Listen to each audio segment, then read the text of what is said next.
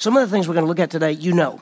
Okay, so this is not new. In fact, probably most of everything we've ever taught on this, you know, you know about it. But I have so a few things I wanted to highlight toward the end. But let me remind. Let's start it this way: Jesus died on the cross, paid for sin, rose again, walked on the earth for forty days, met with the disciples, and then ascended into heaven. And uh, the disciples then went and began to proclaim Christ, and that uh, they got arrested and, and uh, they were brought before the religious leaders, and they said, We always obey God rather than men. And in Acts chapter 4, you don't have to turn there. In Acts chapter 4, they arrested them. And, and let me put this up for you. It says on the next day after being arrested, they brought together religious leaders. So the religious leaders came together to basically get on to Peter and those kind of things. And here's what Peter said because they had healed this man in Jesus' name. And here's what Peter said He said, We did not heal this man, but Jesus healed this man. And then he says, And you crucified him, and God raised him from the dead. And then he makes this statement that ties into what we're studying. Look at this Acts chapter 4, verse 11. He is the stone. Peter is saying this. He is the stone which was rejected by you, the builders, but became the chief cornerstone. That's who he is. He's the cornerstone. He's the chief one. And Peter, uh, very soon after Jesus has gone into heaven, and he's standing there and he talks about this man being healed and how Jesus died and rose again. And he said, He's the stone. Jesus is the one you rejected, and he's the chief cornerstone. And then so vital because here's the next verse there is salvation in no one else. There is no other name under heaven that has been given among men by which we might be saved. Think about that. He is the groom, He is the, the head, He's the great high priest, He's the vine, He is the stone the cornerstone. That's who he is. And so he is the key. He is the key for salvation. Think about this Jesus, the key for salvation, being the cornerstone of the building, which is the church, and every believer. What are we?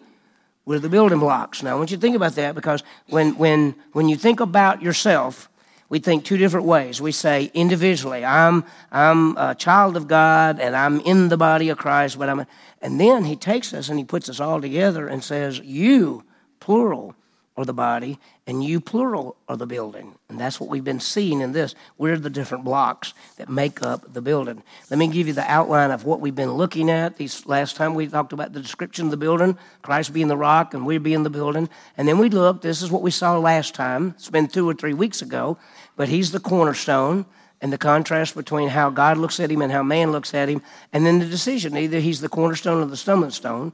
And this morning, we're going to look at the church, the building. We're going to look at us, and we're going to look at us individually, but as a corporate group, and we're going to talk about the spiritual sacrifices in our growth. And see, a lot of this you know, and that's why we just want to remind you of this. So let's start with remember, this is the review. Who is Christ? He is the cornerstone. Believers the church are the building blocks. That's who we saw.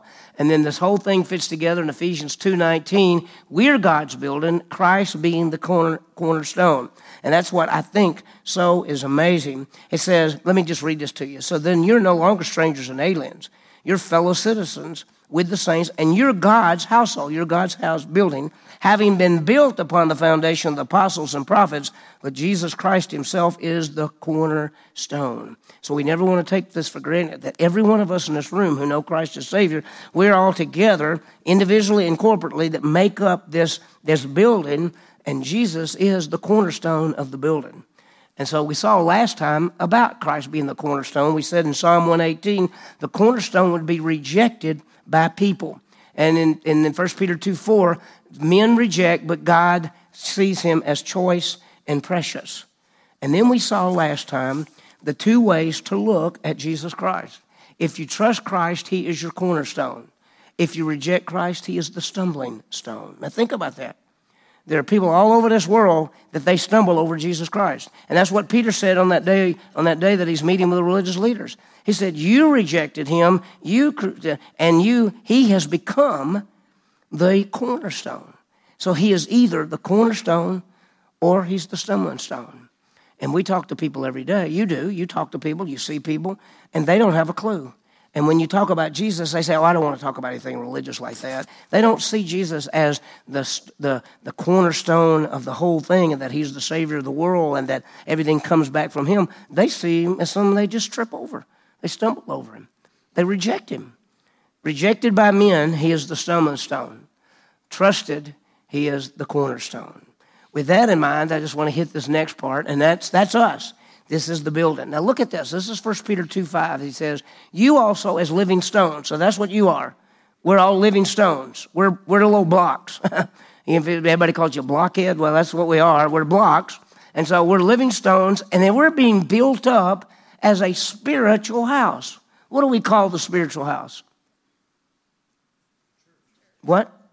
The church, exactly. The church is the body of Christ. The church is the branches. The church is the bride. I mean, you go down the list, that's who we are. And so we're, we're the spiritual house. So there is a spiritual temple. And, and this is where we talked about the difference. You individually are the temple of God, and the Holy Spirit lives in you. Corporately, all of us are the temple of God, and Jesus Christ indwells in us, and He is the cornerstone, and we're the blocks. And that's what He's talking about. So you can't, you got, you got to under, got to grasp that because we all say to ourselves, "Oh yeah, yeah, my body's the temple of the Holy Spirit. Jesus lives in me. Holy Spirit lives in me." But at the same time, we don't always recognize that each individual block, we come together to form a spiritual temple, a spiritual house that's what he says. A spiritual, I don't think that's going to work. It just barely comes up there. There it is. You are living stones upon a spiritual house. That's what we do. That's who we are a spiritual house. And so each believer is a living stone added to the building. That's what we are. And that's why 1 Corinthians, uh, here's what's so amazing when you really study it. In 1 Corinthians 6, 3.16, it's a plural there. It's not individual. He says, What do you not know that you are the temple of God? And it's plural. He's not talking about individuals there. He's talking about all of us together are the temple of God. We're a set apart priesthood to God. We're the building, we're the house. That's who we are. And then he says, in which we offer, in First Peter, he says, we offer spiritual sacrifices.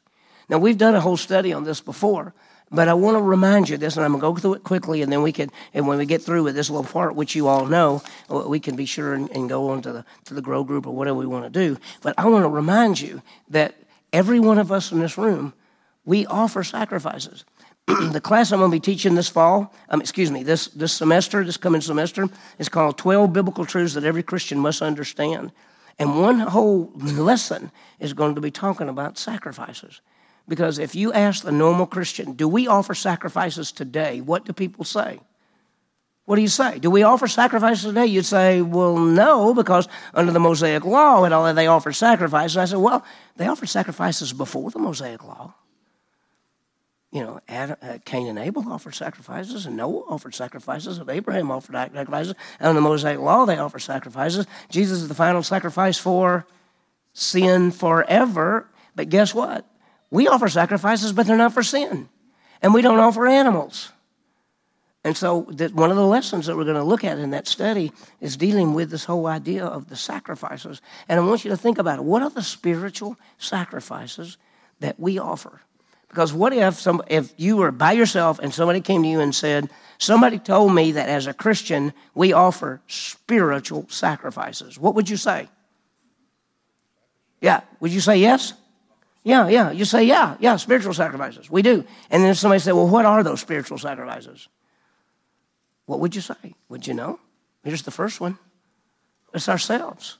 We've talked about this many times. Romans 12, 1 and 2. I beseech you, brethren, by the mercies of God, to present your bodies as living and holy what? Sacrifices to God. Is that a living sacrifice or a dead sacrifice? That's a living one. The old saying used to be the, the problem with living sacrifices, they keep crawling off the altar. And that's, that's true. And so the, we are living sacrifices. I beseech you, brethren, by the mercies of God, to present your bodies, not animals. We don't break animals. We're not under a sacrificial system in that sense. We offer spiritual sacrifices because what are we? We're part of the spiritual house and spiritual priest, and we're the building blocks as we build up this thing. And so we offer spiritual uh, sacrifices. We offer ourselves. Now, here's what's so amazing. If you remember the verse, he says, I beseech you, brother, mercy of God, to present your bodies as living sacrifices, holy, acceptable God, which is your spiritual service of worship. And then he says, and stop being conformed to this world and be transformed. And so I put this up always. If we're not consciously being transformed by the Word of God, we will unconsciously be conformed to this world. Now, this is something that when we talk about offering our lives, that's why there's a point in our lives that you trust in Jesus Christ as Savior. What does it cost you to have eternal life? What does it cost you to have eternal life? Absolutely nothing. It is by grace you are saved through faith, and that not of yourselves. It's the gift of God. So to have eternal life costs us absolutely nothing. But when you offer yourself as a sacrifice, what does it cost you? It costs you everything. It costs you your life. You're dying. You're living and dying at the same time. You say to God, I give you my life. I want to live for you. And it's and it's not an easy thing to do. It's you saying that wherever you want me to go, whatever you want me to do, I want to live for you. I want my life to count for you. I want to use the gifts, talents, and abilities you've given me.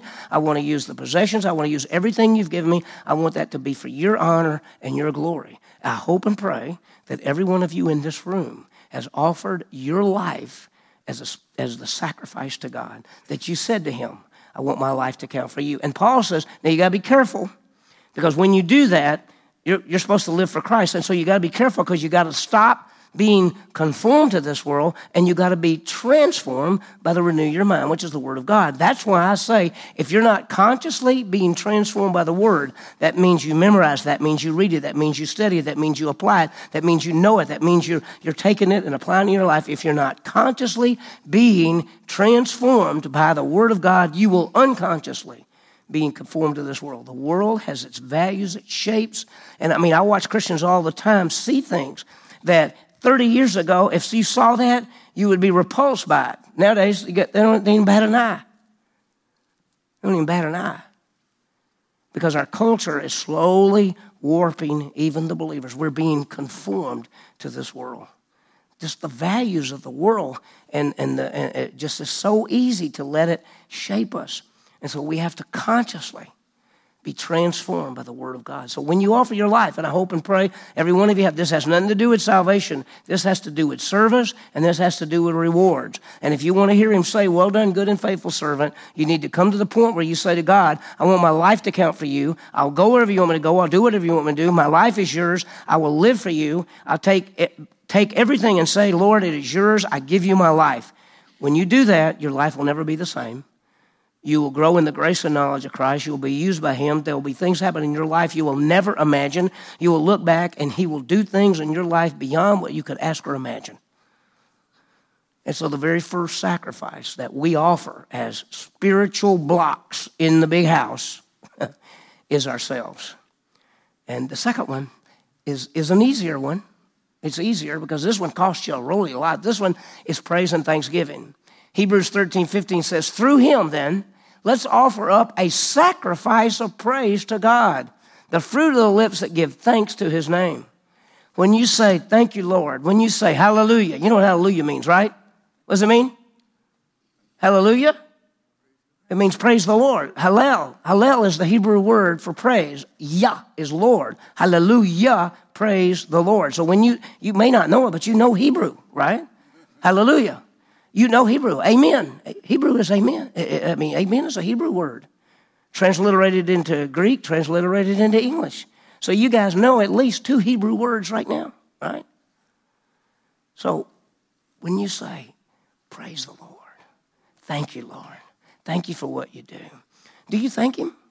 Think about all the stuff that He does every day, all the time for you and for me and sometimes we just go through life as if it's nothing. And he says, you can offer a, a sacrifice of praise to God, the fruit of the lips that gives thanks to his name. What would be good today? What if you go home this afternoon and take a sheet of paper and say, I'm going to write down all the things that I'm thankful for, and then I'm going to write down all the things that he did for me yesterday and today. You might miss supper, right? Yeah, yeah, because there's so much there. And so, one of the sacrifices that we offer is praise. So, when you, when you're singing those songs, when we're praising God, when we come together corporately. And I have people say, oh, you don't have to go to church. No, no, of course you don't. You don't have to do anything. You know? But isn't it great to get with fellow believers and praise the name of our Savior? To lift up your voices in praise and adoration? That's a sacrifice. The third one is good works, to do good. Ephesians 2.10. For we are his workmanship created in Christ Jesus for what? Good works. Good works is a, is a uh, sacrifice. Doing good is a sacrifice. Now, I want, you, I want you to understand something. Ephesians 2 8 9 says, For by grace you have been saved, singular, through faith, and not of yourselves. It's the gift of God, not of works, lest anyone should boast. That's, that's singular. Then he gets to verse 10, he says, For we are his workmanship. That's plural. He switched from you individually, saved by grace through faith, to we corporately are to do good works. That's what we're to do. So we're to do good works. We, the body of believers, are God's workmanship to do good works, which He planned beforehand that we should be doing those. Galatians 6.10 says, do good to all men. And then He clarifies it, especially the household of faith. He says, do good to all people, especially the fellow believers. Especially to fellow believers. Wow. Well, here's the last one sharing and giving. Ooh, ooh, that's going to cost you a little. the first one cost you. The second one is, uh, you know, is just saying stuff, which is great. The third one is doing things, but this one is actually giving things, sharing and giving. He says, I've received everything in full. The Philippians sent to Paul a bunch of stuff. We don't know what it was. May have been money, may have been food. He says, I've received everything in full, and I have amply supplied, having received from Epaphroditus, that's the guy they sent, what you have sent, what you sent is a fragrant aroma, an acceptable sacrifice, well pleasing to God. So when you give, when you give to others, when you do things like that, that's a sacrifice as well. And so we get to offer sacrifices. I mean, it's just amazing. And so we, we sacrifice by offering our lives, our praise, our good works, and our giving and uh, giving and sharing. That's what he actually says. Talk about sharing. He says it in another place. So the building grows. How? How does this building grow? It's evangelism. He says, in whom you also are being built together into a dwelling place of the Spirit of God in the Spirit. What's the dwelling place of God in the Spirit? What is that? What is that? Don't be afraid. It's the church. That's us, right? Aren't we being built together in a dwelling place? Whom the whole building with the what? with the building blocks of the building, being fitted together, is growing into a holy temple of the Lord. Are you individually? The body of the, uh, the, the Holy Spirit lives in you individually? How about corporally? Are we the temple of God in which He dwells within us? Right? Because He's the cornerstone. And what are we? We're the blocks. We're the building blocks. So let's talk real quickly about this whole idea of evangelism. What is evangelism? Because we got to grow it up. And this is something every one of us in this room knows. We've taught it many times. I teach it in membership training. We teach it in almost every class. It's taught in the 412. It's taught from the pulpit. It's everything. It's this whole idea of spreading the message of Jesus Christ. And so there are three aspects there's the message, the response, and the offer. The message is called the gospel. Let's talk about it for a second. The message, the response, and the offer. I want you to say, I want you to understand something. You know this? But about 98% of the people in this world do not know what we're talking about right here. And this is the most important message of all. And people are unclear on it. What is the message? The message is called the gospel. The message of the gospel is that Jesus died and rose again and paying for sin and conquering death. He died on the cross to pay for sins. He rose again to conquer death, rose again the third day, death and resurrection, paying for our sins and conquering death. That's the, the gospel. That is the message. You tell people, what did Jesus do? He died on the cross to pay for sin and rose again. Okay? What is the response? What do we want people to do? We want them to believe, to believe in Jesus Christ. Romans 1:16, I'm not ashamed of the gospel. It's the power of God to salvation to everyone who believes. Acts 16:31, what must I do to be saved? Believe on the Lord Jesus Christ and you shall be saved. John 3:16, God so loved the world he gave his only begotten son that whosoever believes. John 5:24, truly truly I say to you who hears my word and believes him who sent me. There are 100 actually 98 places in the gospel of John in which he says you are saved by faith. There's over 160 places in the New Testament that says you are saved by faith. The response is to believe in Jesus Christ. Now, what is the offer? Because Jesus died and rose again to pay for our sin, we're to believe, but what is the offer that He's offering us? He is offering us eternal life. Understand that. The offer is eternal life. You're believing in Christ for what? Eternal life. He died on the cross to pay for sin and rose again. And by the way, he did that for every person. He paid for every person's sin and he conquered death for every person. That does not bring salvation. Salvation comes by faith and we're trusting God to give us what? Eternal life. Just remember that. Most people don't understand this. I just was reading this morning, reading this morning a little, a little book, and he was talking about salvation, and it was so confusing, I couldn't even understand what he was trying to say. See, if we get to tell people about salvation, we tell them that God so loved the world that he gave his son to die and rise again, that whosoever would believe in him, that's the response, would never perish but have what? Eternal life. That's the offer. So John 3.16 is the message is he gave the son to die and rise again. The response is to believe in him, and the offer is to have eternal life. That is our message. And it is that simple. And people have confused it and they use all kind of other words that nobody even knows what they mean and they don't even know what they mean because they've heard them all their lives. And they've never taken the time. Never taken the time. Wow. So this last relationship christ is the cornerstone. The builders the believers we're the building blocks.